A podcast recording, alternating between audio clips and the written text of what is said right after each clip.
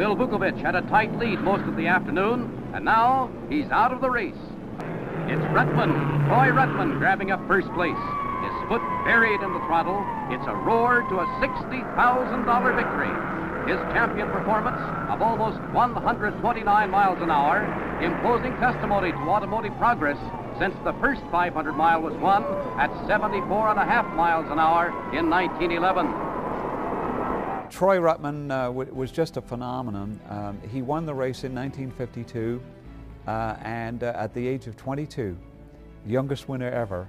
And there was dispute about his date of birth uh, because each year they'd ask his age, the reporters ask his age, and he'd give 23 every year. So then finally, uh, I think in 1952 is when he admitted that in fact uh, he, he'd actually uh, fibbed the age um, so that he could start racing when he was still a teenager. He finally admitted in 52 that although he'd been 23 for like four years, he was only 22 now. And uh, so the accepted date of birth was March the 11th of 1930. You know, maybe the name was sort of kind of slipping by the wayside now, other than for just being the youngest winner. But uh, everybody, you know, the, from the day they said he was just unbelievable. Something's happening to Troy Ruttman. Splash of fuel on a hot exhaust, and that's it.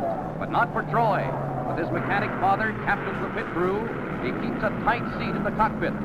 The calculated risk pays off, and out he rolls. One eye full of freezing CO2, the other searching out the leader.